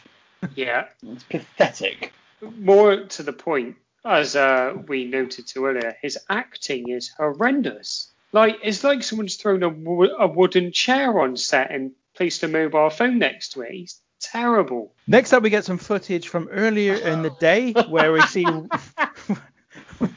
where we see Rev Theory performing. I can't even finish. I don't, I don't even know what he's laughing at, and I still find it too funny to There's past. about fucking seven people in this in this crap music thing that they're doing. So Rev Theory are shown earlier in the day performing Voices, the Randy Orton theme tune, as are the band, I think they're called Adelitas Way, something like that, who play the new Superstars theme. Superstars, of course, have just been relaunched as a new show again at this point. Then Lawler thanks, I think, again, I don't know if I've got this right, but Aranda, I believe it is, for the song which is the official theme of the Bash. So we've got a lot of music tie in here. It's all it's all going on. And then we have a hype video for The Miz versus John Cena, which largely consists of The Miz challenging John Cena, John Cena not uh, answering the challenge, and then eventually John Cena answering the challenge. That appears to be the build up to me. It went on for two months apparently. he just comes out every week challenging him, and Cena goes. "Uh, It also is a video package of basically John Cena saying that people don't like him. Yeah. It's really weird. To be fair, he's bloody right. Rev Theory, they're back again, are then showed in the crowd, as are Adelitas Way. So I'm, I'm assuming that definitely is their name. There's then a guy in the crowd with a sign that says, Please no more Big Show versus John Cena. um, and then we get John Cena versus The Miz, which is a match that lasts five, five minutes and 40 seconds and ends when Cena um, goes for a five knuckle shuffle. Five knuckle shuffle? five knuckle Oh my shuffle. god, King! I got a five knuckle shuffle. Uh, he then hits an AA and then locks in the STF for the win. The Miz pretty much taps out immediately. Tom, any thoughts on this one? My thoughts are on this. I could not get into this match at all because I thought the I really disliked the ending of the of the previous match. Really disliked the end of it. And also, I looked at the time and then realised I had at least a half an hour Triple H versus Randy Orton match to go afterwards. so I was just sat there thinking, oh god, I'm having to sit through this fucking dog shit. Ladies in the crowd loving Cena, and then I wrote Cena wins with an STF. What was the fucking point of that? What was the point of it? Two months of the Miz calling it John Cena. He beats him, makes the Miz look fucking shit. He even walks out after the match and then like kicks dust at him, imaginary dust at him, walks out, fucking shit, fuck off Cena, go away. Interestingly, for for the first two minutes of this match, I was very intrigued about where they were going with this because the first two minutes sees the Miz being really aggressive, but John Cena out wrestling him and not going over the top. So John Cena was doing quite a lot of wrestling and quite uncharacteristically amount of wrestling. Uh, and it reminded me of the setup for the Bruno Sammartino Larry Zbyszko feud in 1980, and I'm not even joking. So they have a match on one of the free television shows at the time where they're both baby faces. And Larry Zbyszko challenges his mentor Bruno Sammartino to a match because he wants to test himself against him. And in the match, and before the match, Bruno Sammartino tells Zbyszko, "I'm not going to try and beat you, but I will protect myself and I won't allow you to beat me." And so what happens is Zbyszko goes into the match, tries to out wrestle Sammartino, fails again and again and again, and then eventually snaps and hits him with a chair, and that's where the feud begins, basically. Larry Zbyszko hmm. and Bruno Sammartino. It used to be on the WWE Network. It isn't anymore, I don't believe. But it, I thought it was excellent when I watched it. I thought it was really well done. Great storyline based match in which then you could see him getting more and more frustrated, and then him doing that. I thought that's where they were going with this for the first two or three minutes. I thought what we're going to get now is five, six, seven minutes of the Miz being out wrestled over and over again by John Cena, and then the Miz just snapping, hitting him with a chair, bringing out a bit more of an aggressive personality, and also, of course, then potentially extending the feud into another pay per view so you can have another pay per view match. And then when that didn't happen, I was really disappointed because I was thinking that would be a really cool way to go with this. Uh, it didn't happen, and as you say, it is a bit pointless in the end because then Cena can basically just crushes him, just squashes him completely, and um, yeah, does the little thing with his feet where he sweeps dust into his into his face. So yeah, bit pointless. Old man. yeah, utterly pointless. Just really poor. What it did say to me, and obviously we're looking at this with the benefit of long-term hindsight, a dozen years after at the time of recording, fair fucks to the Miz because this is a proper fuck you. I don't care how they will have looked at it, like backstage, however they may have framed it. To anybody watching this, this is a proper. This guy's a shit and he will never be anything. And the fact that he is something, and now, as we've said before, like he's Teflon, you can't break him anymore, is massive credit to him. But it's not all good from The Miz because his music is horrific. I've no memory of this music. It goes on for a long time, so I do wonder if it's piped in and whether they're covering some other music. But it is horrific, absolutely horrific. But then it's done, and I'm happy. You also get in the uh, pre-match and as he walks in to bring him and wearing a little hat. It's quite nice. Yes. This is Uh, this is obviously early Miz. We've seen early Dolph Ziggler as well, and these are two people that will be mainstay mainstays mainstays Dolph Ziggler is a fucking stain, mate. mainstays of the roster for the next well since till now basically. Um, the Miz has done very very well with Mm. with in the end what he's done. I didn't mind what they did to him here. I didn't I didn't really mind it. I didn't think it made much difference, but I just thought that it was just a bit. I was just a bit disappointed with the fact they didn't go I- where I thought they were going to go. I think the problem that you have, and I wrote this down, is that they've been so he's been in the build. They're like he's been doing this for two months, and it is how it would be perceived. Like there's no. I know you don't want any sympathy on the Miz, but like if I'd walked out that arena, one I probably would have forgotten this match even happened because I'd have been fucking hammered by this point watching the shit that they served up so far. But I would also not remember the Miz being on there. And I don't think that's a good thing. Obviously, it's worked out, but that would have buried so many other people, and we've seen it happen. Yeah, yeah. Eze- Ezekiel Jackson, where's he? I think you're right, but I think I think they probably did view the Miz as someone who was completely expendable and wasn't ever likely to be a top star. And I also think that if they were being, I'm probably giving them too much credit, but if they were being organised enough, they probably realised a couple of months before when this all started with the Miz, we haven't got anything for John Cena to do at the Bash, at our June or July pay per view, whatever this was at the time. Why don't we Why don't we do this? And then he can just this can be a little stop stopgap for him on this pay per view. We can build it up as John Cena a John Cena match on a pay per view, which will sell, and then we can just very quickly move on, on to something else. Now I may be giving them too much credit because the idea that they would plan 100%. more than a month in advance is probably completely wrong. But I like I, I chose to view it that way. I think if you thought that they'd planned beyond the end of this show, I think you were probably giving them too much credit.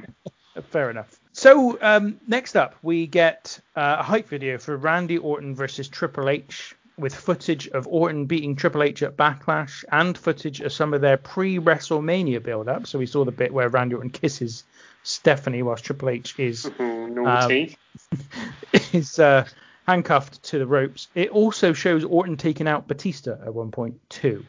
The match is a three stages of hell match for the WWE title. Those three stages are first fall is a straight wrestling match, second fall is a falls count anywhere match, and the third fall, if required, is a stretcher match. It goes for 21 and a half minutes, and it ends when Triple H uh, has Orton seemingly defeated and is pushing Orton up the ramp on the stretcher because they do, spoiler alert, get to a third fall. But Cody Rhodes appears from nowhere, stops the stretcher from going over the line, and then Triple H has to try and deal with him. He does deal with Rhodes, but then Ted DiBiase stops him also, and the pair of that pair of them, Rhodes and DiBiase, pummel Triple H. Triple H then retrieves a sledgehammer from a secret compartment panel in the stage that he'd obviously set up earlier uh, and takes out Rhodes and DiBiase with it. However, Orton hits Triple H with the bit of the stage that Triple H took out of the of the stage and falls onto the stretcher and then Orton pulls the stretcher over the line to take the victory and uh, retain the title.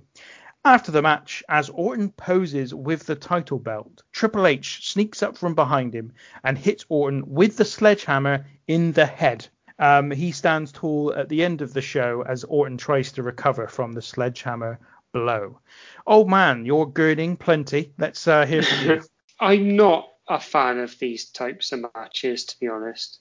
Not in, not in a main event spot, anyway. Because what you ordinarily have is that you've got these lads who can fight. They can fight for 20 minutes, and you won't get one fall out of them. But you're requiring people to take at least one, possibly two falls in some manner within a very short period of time. Now, they try their best with this because Triple H gets disqualified for the first fall, which I thought was a nice little twist. And I thought it was quite well sold by even Jerry Lawler, who somehow managed to stop leching for 30 seconds to actually sell what's going on in the ring. The problem after that, and the problem with the match at WrestleMania that we were at, is that these guys only wrestle at one pace, and it is plodding, and that's kind of putting it politely. Now you can't like these guys ain't going to be doing flips and all that kind of stuff, and they're not going to like ratchet the pace or the tension up, but it's just not very good, unfortunately, because of that. It's just very dull. The stretcher match aspect, I don't know how long it goes on for, but it feels like about a month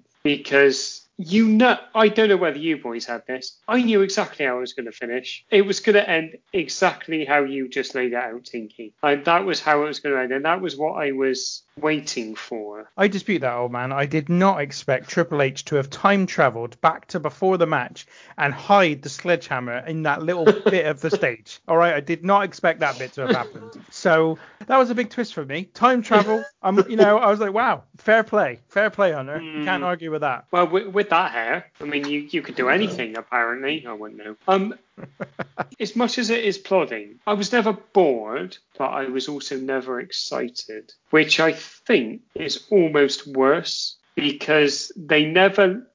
If I'd got bored during this, they could have picked me up. But because it never dipped below a certain pace, I could never get excited by anything that happened. And I also hated Triple H standing tall at the end. Tom, dare I ask? So I've got a couple of couple of notes here. First of all, sign. A sign in the crowd, which must be a plant. Hammer, headache, humbled. so crap. This is fucking stupid. What a daft idea for a match. Also, why put like, a, like ladder matches, ambulance matches, whatever the fuck? Not ladder matches. Fuck me. Out stretcher matches, ambulance matches, that sort of thing, uh, or what last man standing matches. Oh shit, they are oh, shit. They are so anticlimactic. Do you know what I mean? It's just boring rubbish. Like if you're gonna do a three stages of hell, do like and also sorry, a normal match is one of the three stages of hell. Really? Like why not just do like I don't know, uh, you could do you could do something like a non DQ match, a ladder match. Although I don't know what they well it, it's for the championship, so they could do that and then lower a cell so it actually makes Mm. sense as being three stages of hell. Or, You know what I mean? Like or some dangerous matches. But the fact that the first match is a normal match is, is daft to me. There's a bit in the match. I think it's after Triple H gets disqualified and it becomes the the no DQ match. In which uh, Randy Orton has an absolute nightmare trying to get some steps into the ring. He's really struggling with the logistics of how to do it. And it's at this point where I thought to myself, that's a pretty steep ramp. I don't fancy pushing a stretcher up there. And there's a bit right at the beginning where Triple H tries to put Randy Orton up there the first time, where he can't get it over a little bump where the where the mats are. And he's really struggling, poor little lamb. The uh, Jerry Lawler does his quiet voice about 14 times during the match. So King, I tell you what, uh, you what, I don't think she's, I don't think Triple H is gonna, I don't think he's gonna be the same after this. I think. Then Triple H takes an absolutely brutal backdrop onto a padded stretcher um, at one point in the match. Um, and then Cody Rhodes comes out wearing a bib and he attacks Triple H to stop getting the stretcher line. You're right, old man. It is crap. Like, it's just th- that bit where they. Oh, well, no, you didn't really say it was crap. I'm saying it. I'm paraphrasing what you said and saying that it's crap. The- the- You're right, old man. My opinion is it is crap. yeah.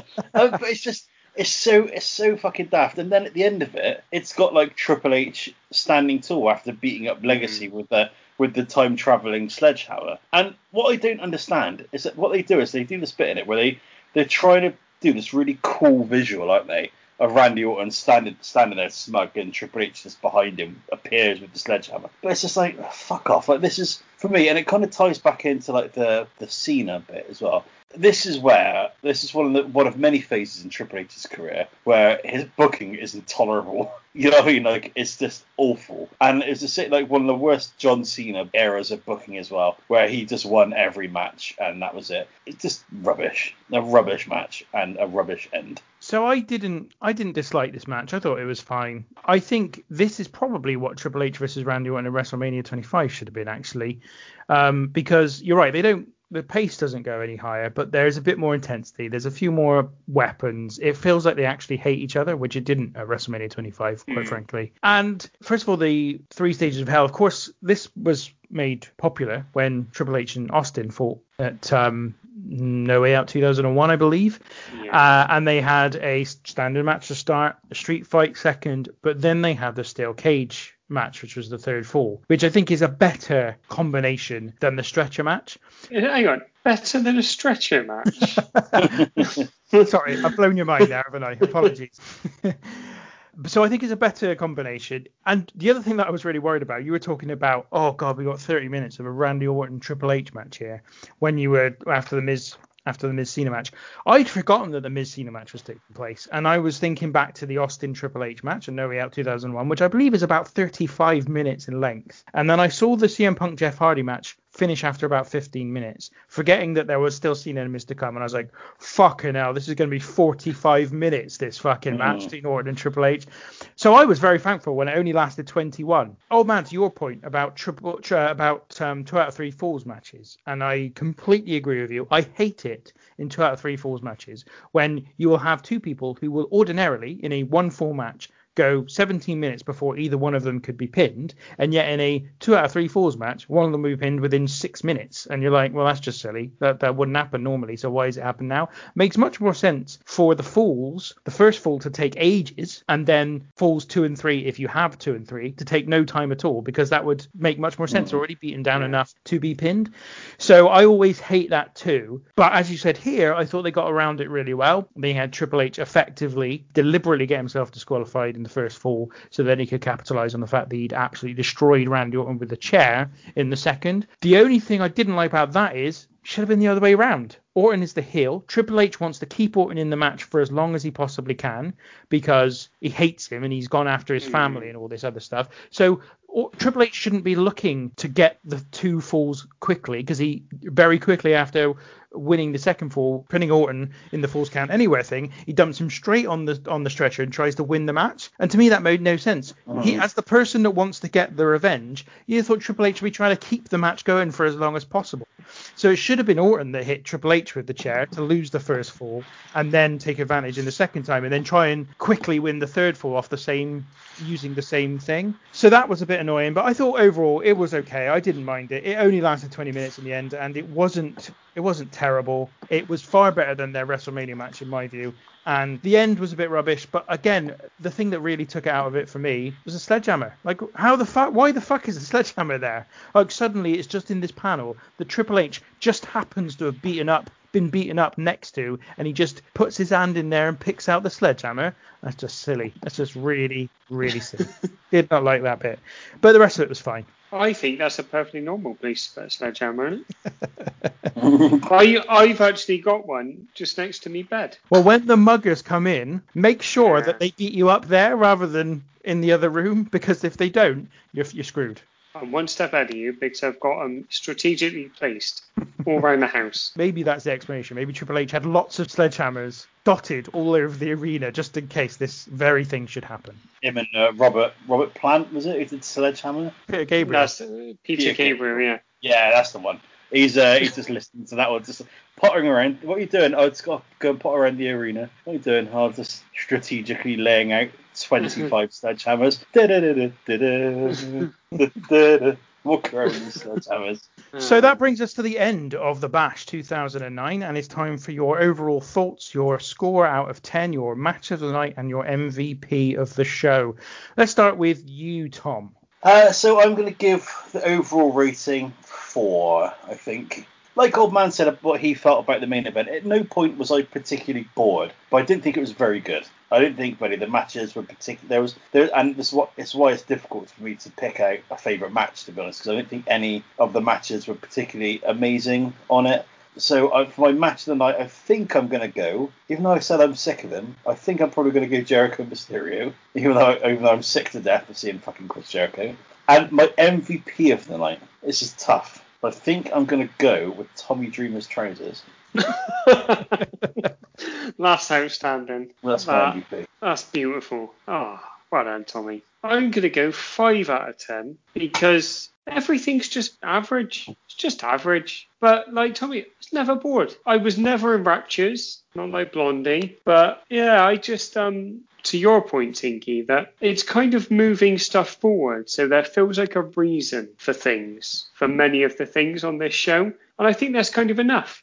I think when you're watching them in isolation, you're like, ah, you know what? Yeah, I quite enjoyed that. Could have done without Triple H limping, whacking in with a sledgehammer, going back, coming back, crotch chopping Orton's prone corpse. But yeah, apart from that, not bad. Match of the night. It's going to be Punk and Hardy with a special mention for the ladies match because they really are. Was it smart, sexy, and powerful, as uh, Jimbo says. And uh, my MVP of the night is emotionally racked Teddy Long. I think it's fair that he got a mention. Yeah, his acting is as good as his hairline. Good. Um, I'm gonna give it a six because I I too think it's very average, but my average is always six. I don't know why. My I just always think of six as being average. I think of five as being slightly under average, which makes no sense. Not mathematically, obviously, but just from a perspective point of view. Well, it depends how you rate, doesn't it? Because if you're never going to give a zero, True. then then it's all right. Then, then, then we can let you off. And it's also because you're quite contrary. Mary, Mary. yeah. He also does a cracking Leonard Rossiter. as. Oh, Miss Jones. um, I'm going to give it a six because I think it's perfectly fine. I agree, and I think if you were watching. I think if you were watching this at the time, you would have been perfectly happy with this show because I do think it moves everything along. I think everything plays into the overall storyline. You wouldn't you wouldn't feel like you'd watch something for no reason having watched this show. It, you feel like actually all that made sense. I got a conclusion to the Rey Mysterio Chris Jericho feud. I got a conclusion to the Triple H Randy Orton feud, and that's why I think they have Triple H. Other than maybe the overbearing nature of the way Triple H was booked, I will give them a pass on this one because I think Triple H being the babyface going into this match has to they have to satisfy that he's got some measure of revenge against Orton at the end. Otherwise, it remains unresolved in in mm-hmm. in the fans' mind, and I think in the character's mind, it should stay unresolved. So this way, they can kind of have it so that Orton's come out of it still with the title, but Triple H has managed to at least get the sledgehammer to the head of Randy Orton. I didn't mention though that I hate the use of sledgehammers, especially well, just in general. But when they hit somebody in the head, I'm like, well, that's just ridiculous. If you're going to use a sledgehammer, use it at the bottom end of the the, the hammer and actually hit people properly with Yeah. damn sledgehammer, which would kill someone. So that's why you don't do it. But therefore, don't bring a sledgehammer into this whole thing. It just makes no sense. It's ridiculous. So I didn't mind Triple H being standing tall at the end too much. My match tonight is Rey Mysterio versus Chris Jericho. I think that was the one match that genuinely did feel tr- dramatic towards the end, even though it did lack a certain intensity that I think their better matches in, in earlier in their career might have have given us. And MVP, this is a really tough one because I didn't think anyone really stood out. I'm going to give it to Orton just because I think he has his character down here, in spite of perhaps the way WWE are presenting him a little bit in, in places on this show. I think this is the point where everyone was really impressed with the Orton heel character, and I can see why at this point. There is a there's a darkness to him, and and the whole methodical thing of him walking to the ring slowly made sense at this point whereas now it kind of just makes him boring. But but back then it made a lot more sense. There was this sense of him being just i guess actually kind of like the early austin character the kind of uncaring kind of i don't really care about anyone but myself hmm. attitude that he kind of had at the time. So yeah i'm going to give it to him. A, a sort of I said kind of average middling show. Nothing nothing to hate, but nothing massive to go to go wild for. It's quite it's quite hard to bash, isn't it? Certainly is. Um, T- Tinky, did it when you watched it? Did it leave your Sunday shining? Oh, God. God. So, before we get to today's game, let me point you in the direction of our social media channels. We have a presence pretty much everywhere, though our main hub is Twitter, where we can be found at RWRPod UK. It is time for the game, and Tom is our host this week. Tom, over to you. Right, so I've got a little treat for you boys. There are three different commentary teams in this. What I'd like you to do is tell me each person who has been a fixture of the Raw commentary team Oh, fuck over the now. years. There are 47. this does not include wrestlers who have just done and popped on for a commentary. They've got a booth been on for the entire episode. Fair enough. So I've got a list of 47 people, and I would like to start with Old Man. Jim Ross. That is correct. He's done it quite Yes! a few times. As old, uh, as old James Ross. Uh, you know what? That's never occurred to me that his name might be James. Yeah. It could also be Jimmy. Jimmy, yeah, yeah. I guess it could. Jimmy Ross. Um, Jerry the King Lawler. That is correct. Long-suffering partner of uh, of uh, Jim Ross. Other way around, surely. Yes, that's what I meant. uh, Michael Cole. Michael Cole. Yeah, there he is. I've got such a, a sense of foreboding dread about this one, and I don't know why. I just feel like really, really anxious about this. Uh, Vince McMahon. Yeah. Hey, God! Hey, I got him! Hey, then get him! Uh, Best in the business, mate. Best in Hmm. the business. Todd Phillips or Tom Phillips. I can, I can never remember whether it's Tom or Todd. Oh, we having that? I'll give it, give it to him. Yeah, Tom Phillips. Told you, I had this, this. Oh, I I can't shake it. I just can't shake it. Um, let's go with the Macho Man, Randy Savage. Yeah, there he is. There he is. Dig it! Let's go for another in-ring technician, JBL. John Bradshaw Layfield. Layfield? Yeah. John Bradshaw Bradford Lakeland. Go on, give it give it another try, Tom. Go on. John Bradford Lakeland. Name. I'm, I'm assuming that's correct. yes, yes, yes. John Bradshaw Layfield is correct. Okay. Um. hmm, Jonathan Coachman. The coach, he is there. Thank fuck for that. Uh, Byron Burger Saxton. Ah, yes. The old sax man. I'm a Yes, sax man. Uh, goodness me. Right. Um. Let's go with Kevin Kelly. That's correct. The old hermaphrodite himself. Just as sure as you, Kevin Kelly, are an ugly hermaphrodite. Uh, the uh, dearly departed but now back, Samoa Joe. That's correct. Uh, Jim Cornette. You're right. The intolerable Jim Cornette is on there. CM Punk. That is correct. Lovely, lovely little mention. You had a lovely little run on comms. Hmm. Did indeed. Um, Mike Adamle. You know, he's not on this list, you know. I, I'm not certain. I'm not going to dispute it. If he's not on there, he's not on there. I'm going to do a quick. He would have been on my list. 100%. I, I mean, I wasn't certain. Yes. so- Oh, hang on, hang on. No, he wasn't. He was never a commentator on Raw, Tinky. he was the George general manager. Yeah, he was a commentator on ECW. There you go. Ah.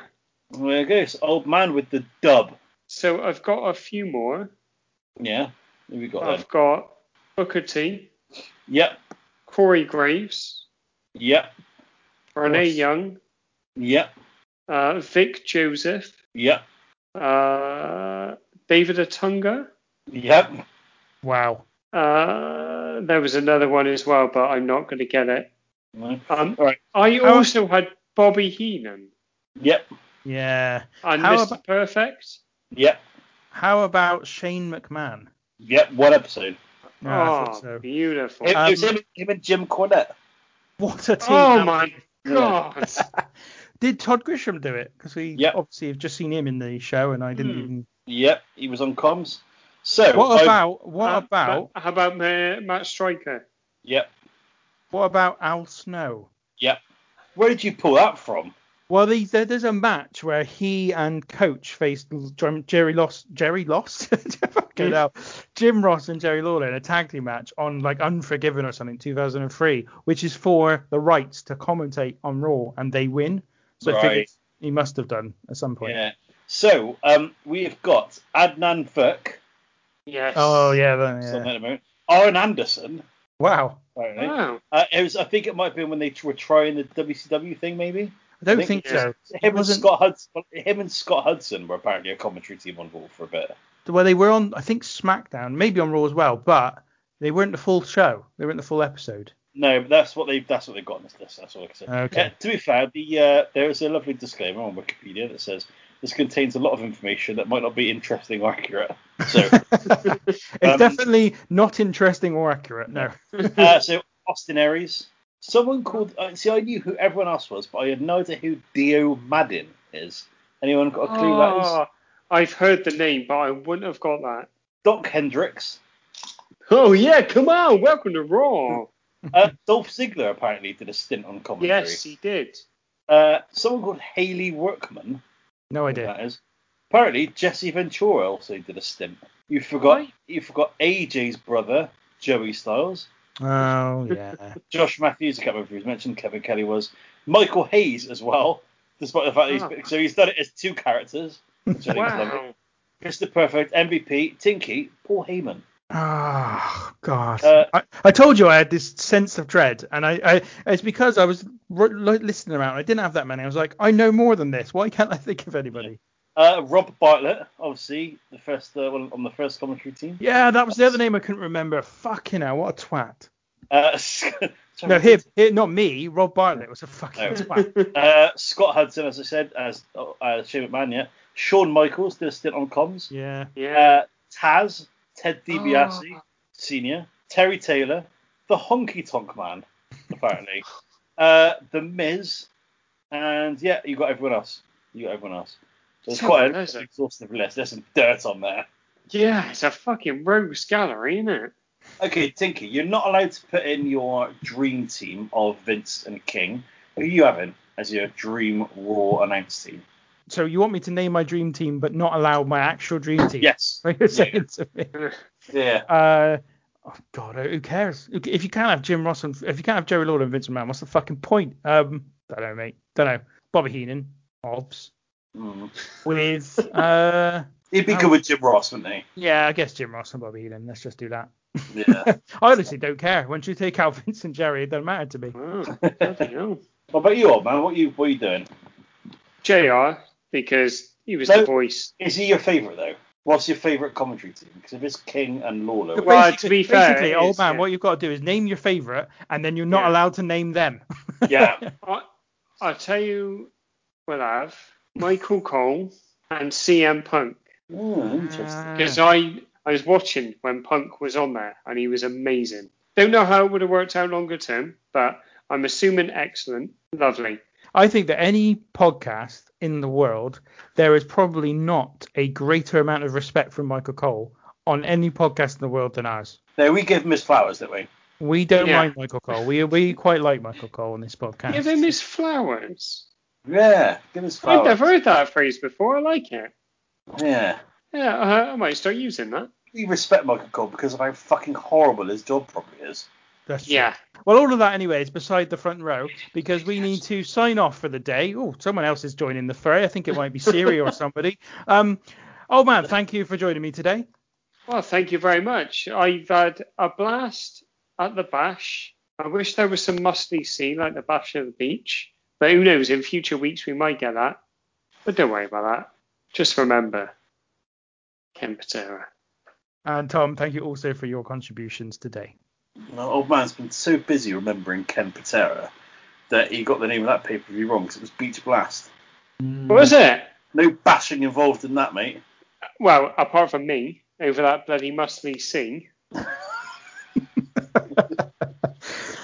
It's so just think about how much of a weird graphic that was. It's so weird. It's. Anyway, go, go, everyone, have a good bash tonight.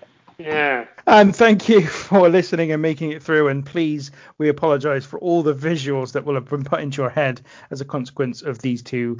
I apologise for nothing because no one knows what I look like. So it's only your your ugly faces that people are seeing when they're tugging off. Well, they will know what you look like now when they go back and watch the Raw after WrestleMania 25 and see you there with hair, which I'm telling you, it's not a pretty uh, sight. So that's all we've got time for today. we'll be back again on next week's show, but until then, take care.